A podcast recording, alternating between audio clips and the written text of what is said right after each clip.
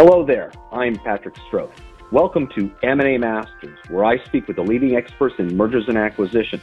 And we're all about one thing here, that's a clean exit for owners, founders, and their investors. Today I'm joined by Bud Moore, founding partner of Valesco Industries, which is a lower middle market private equity firm based in Dallas, Texas. Bud, thanks for joining the podcast today. Hi, Patrick. I appreciate you including me the reason why we reached out to you is that there is a growing ocean of opportunities in the lower middle market. There are more and more opportunities we are seeing not only in here in Silicon Valley with technology, but throughout the country for a variety of reasons. And as I speak with uh, experts in M&A, uh, I'm struck by uh, this growing uh, chasm between the middle market and upper market uh, companies and the amount of services and resources available to them. And then you get to the lower middle market, and there's just this crying need for not not only capital but expertise, guidance, and so forth. And it's there's just this wanting audience out there that's really looking for help. And I think firms like Valesco Industries are ideal to come in and provide just just the types of uh, help that they need to move on. Um, I didn't want to steal your thunder, but if you translate or define the term Valesco, that means to grow strong, which is a very, very helpful name. And that's where a lot of uh, the lower middle market companies are trying to do. They're trying to do that before they ultimately go to an exit. So I appreciate you making yourself available. Before we get into all things Valesco, uh, let's talk about you. How did you get to this point in your career? So mine was a bit of a circuitous route. I started out actually in investment banking on the sell side. Uh, did that for a number of years, and uh, in a market downturn, decided I would switch to the buy side, and did that for about four or five years until I found myself uh, in a place that I was so full service for my clients that I felt like I was a private equity guy and not getting paid for it. So I thought I'd fix that problem and actually get into the private equity side of the industry, and did that in 1994 as an it's what today is referred to as an independent sponsor. Uh, so our ideas, uh, our muscle, and putting that behind companies to help them grow and uh, become a bigger version and a better version of what they were when we made our investment. So did independent sponsor uh, work really until uh, the Great Recession, uh, the 2000, late 2007, early 2008 timeframe. And during that period of time, uh, we had exited almost all of our investments. Uh, I'd, I'd, like to say because we were brilliant and saw a recession coming, but really more so, people found value in what we had, and in that particular market, we're paying quite well for what we built. So we sold what we had, and in a in a private moment, sat back and thought about what we hadn't done that we should do next, and thought raising a private equity fund might be a great idea. And so uh, we set off to do that and raised our first uh, formal fund in 2011. I guess the lesson that I learned from that is if you'd like a lesson in humility, you should ask everyone you know for money in the midst of the worst recession they've ever seen. But uh, fortunately for us, it was fortunately for us it was successful, and uh, that's led into a successive fund, and we've had uh, great success in putting that to work. And what for us is lower, our lower middle market companies, and we kind of define that as 25 to 75 million dollars in revenue. Okay. Uh, and then the industries that uh, you target, being based in Dallas, people are going to assume it's either, and now uh, this is a Californian speaking, but if you're based in Dallas, it's either you're doing something in the energy or the cattle industry. Tell us, tell us what are, what are your specialty areas? It's a great assumption. Uh, we're actually kind of embarrassed being here in Texas. We've never actually done an oil and gas transaction, and we really regretted that several years ago and went out and spent quite a bit of time uh, doing a white paper on whether or not we should invest in the energy industry. And what we discovered was we just weren't smart enough to do that. That's a very complicated mm. industry. So, for better or worse for us, we've really focused on manufacturing, value added distribution, and business services. And that's been our focal point for a long time. Uh, if you take a look at industries, there are some industries where we've had uh, better luck in than others. Uh, the food industry has been uh, good for us, uh, heavy equipment, things of that nature. But I would tell you we're looking really more for a unique profile than a particular industry. And in doing that, uh, we find really great niche market companies that we've had good success in growing and building. When you say unique profile, either, either operationally, uh, a need they're fitting, um, location, what do you mean by that? Yeah, so and uh, we kind of boil this down to three basic financial characteristics, which define a broader list of operational characteristics. For us, uh, we take a look at the EBITDA margin. Uh, you know, our principles say it needs to be 10% or greater. I would tell you most of our investments are far greater than 10%. We look at mm-hmm. working capital efficiency, uh, being defined as inventory and accounts receivable as a ratio to sales being 30% or less. And we look at fixed asset utilization uh, compared to sales four turns or greater. What that tells us is we've got a company that is in a niche market in its industry. It's able to produce, uh, it doesn't burn working capital, it generates working capital, and doesn't have to invest every dollar of earnings into its next dollar of growth. So that's just roughly speaking, kind of the principles that we've operated under. And as we've applied that against industries that we've looked at and invested in, you'll find really a, a broad variety of things, all the way from aerospace to heavy equipment to food manufacturing.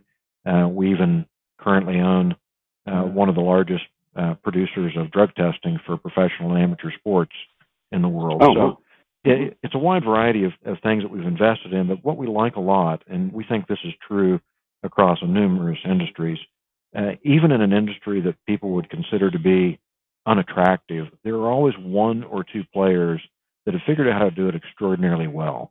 And what we're looking to do is invest in those companies, work with that team to be able to continue to professionalize and build that business and really grow it into something of, of true significance. One of the things you mentioned earlier was value added. Uh, distribution is value added. Uh, explain that for me. Sure. Value added distribution, as we take a look at distribution, commodity oriented products uh, really aren't of much interest to us. And we would define that as products that generally carry kind of a 20 or 25% gross margin, resulting in maybe a 5%, 6% uh, net margin at the end of the day. Unfortunately, if you want to grow in a distribution business like that, you're investing this year's earnings in next year's growth, and you really don't really generate any free cash flow for your investors. You just invest in the business with uh, you know with your end being when you decided to stop doing that. So for us, we look at businesses that are taking products and doing something tangible to them. A great example, uh, we invested in a business a few years ago that was producing high school promotional and high school fundraising items. So uh, think of it as your local sports team for your high school. Uh, that instead of buying uh, cookie dough or pretzels or things that you probably really don't want to support the team, uh, you'd go to our online portal and you'd buy the team's sweatshirt or T-shirt or ball cap, and you'd support the team that way. Uh, we were mm. buying substrates that were already manufactured. The T-shirts weren't anything that we were making, uh, but we would put on them the school's insignia and then sell them out to their fan base. And to us, that was value-added distribution. And you know, that's the type of thing that we think really has you know great consumer desire in the marketplace, and we really like businesses like that that have figured out a creative way to address a, a customer or consumer want or need. As I was researching your organization and uh, looking through your website, it's unmistakable that you see this undercurrent uh, talking about not only the financial component of what you're doing and adding value to your investments and so forth, but there's uh, a real moral and ethical commitment that seems to drive your operations. Can you talk about that, please? Sure. We when we look at the at investing in lower middle market businesses, I, we really can't make the claim that our money is greener than anyone else's money. There are a lot of investors that try to invest into that space. Uh, what we focus on is how do we do the right thing for the business, the right thing for the employees, the right thing for the community. Uh, it's it's something that's extremely important to us. The and the way we look at it is, you know, every day the companies that we're invested in are providing hundreds of jobs for people in the community that allow them to have mortgages, allow them to have, you know, pay for their family's expenses and overhead, and really creates the future for them and their community. And so that's extremely important to us. So rather than just putting money into a business, we really like uh, being able to come in and make a difference in the business, to make it a bigger and better company, so that people have a career and not just a job. And you know, you'll see that uh, throughout our companies and the way we've invested in teams and in areas. Uh, not all of our companies are in a, a, a, lower income community, but many of the people that work for our businesses may go home tonight uh, to a lower income community. And so we're, we're respectful of that. And you'll find that uh, better than 60% of our employees uh, are minorities in the businesses that we've invested in. You'll find that we have uh, promoted uh, women and minorities into positions of leadership within the companies. And so we really, we believe strongly in people that want to work hard and apply their abilities, uh, that we should be giving them the opportunity to succeed. And that's been a driving principle for us. In addition to that, we try and spend a lot of time working with the companies themselves to help people with the vision of how they get better in terms of their business. And I think that's something that not everyone in private equity actively does, and we've prided ourselves on doing that for a long time. I think as I got into working in mergers and acquisitions, um, you have a pre preconceived notion on on how the players work and the relationships and so forth. And then when you get deeper into it, as you see, particularly if you're a, a you know target company out there, and you've got more than one option for a prospective buyer or partner, financial partner. It's not always the top line uh, number that's out there that leads to a successful close or a successful exit. Um, I always look at this as you know this this isn't company A buying company B. It's people working together. Mergers and acquisitions is people, and one of the great value adds that I think private equity, your entire industry can deliver, particularly for owners and founders, is they can only grow so large on their own. And to take that next step, they need partners to get them there. Otherwise, they may take a misstep or, or you know, not not get to where they want to get. And you know the the concept with private equity where i'm sure you guys do this too is you know making a partial investment or maybe roll they roll over some equity. It is amazing how an owner or founder may sell 60 70% of the equity in their firm to a private equity uh, company.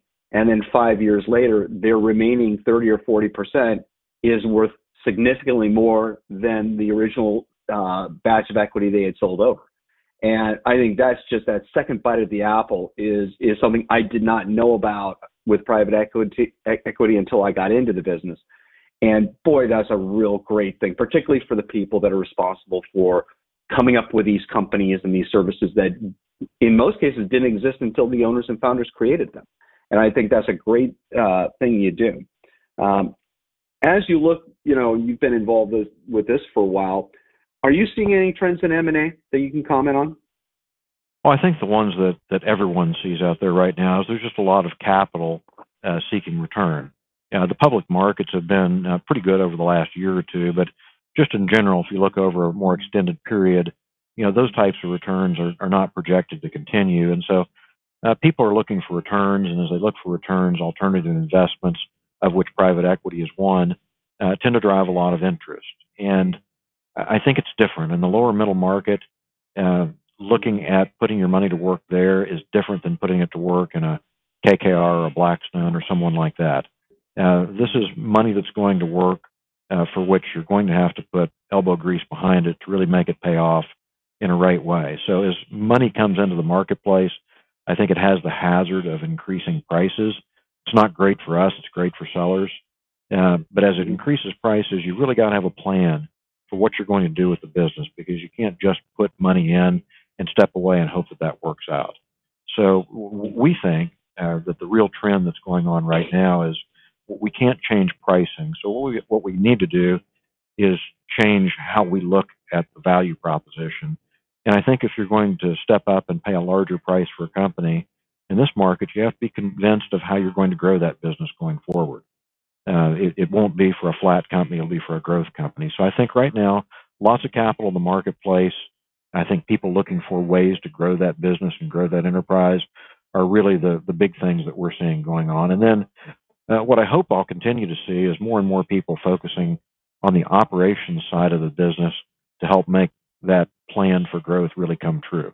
Uh, because it's uh, it's all great on day one when you see the hockey stick projection of what we're going to do over the next five years, but you've actually got to execute on that to be able to make it real. I, th- I think also that there are, uh, if if you get a, a target at the right price, that capital tends to be a little more patient than than other capital. And so I think it also it, it goes it goes in with with that where you really do have to have not just this idea of an investment, but okay, now now how do how do we make it work five years down the road from now? And and I think there's a lot more uh, focus on um, on that delivery than just we have to get this this target right now at at, at whatever price. No, I, I think your statement is right as far as you know. Look at how you look at the investment, how you want to optimize it. But the thing that we try and keep in mind is it's really more than uh, just the day of the investment. Uh, this and it's more than than financial economics. If you want the economics to turn out in your favor, you've really got to get the team behind you. Uh, the people that you're investing in, uh, they have a business, and yes, we're buying in some cases patents, and we're certainly buying brick and mortar, and we're buying machinery and equipment. But what we're really investing in is people, uh, and we've got to work with those people to help them be better at what they're doing. We've got to create a relationship that makes them want to grow and build their business. We have to give them an understanding of how they win uh, in this process. And I think doing all those things together really make for the right investment. In in our experience, if you're selling a business, this is the most one of the most precious assets in your life.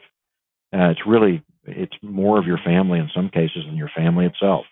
Uh, you see people more that you work with. You're there five days a week, if not longer. You're there for long hours. And when you're ready to exit, you have a lot of personal connection to this people. And when you sell, you, want to make sure that you're selling or taking on an investor that's got the same passion for helping and working with those people and growing them that you had.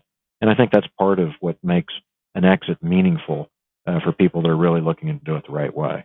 But quick question: we didn't we didn't cover this when we spoke earlier, but I just off the top of my head, have have you guys on any of your acquisitions or your your transactions? Have you guys used rep and warranty? And I'm just curious if if you have, what kind of experience you had with it?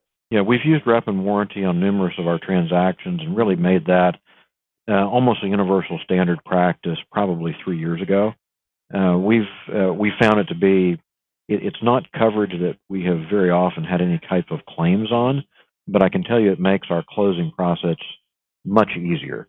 Uh, dealing with the representations and warranties inside of a purchase and sale agreement is one of the scariest things that I think sellers deal with.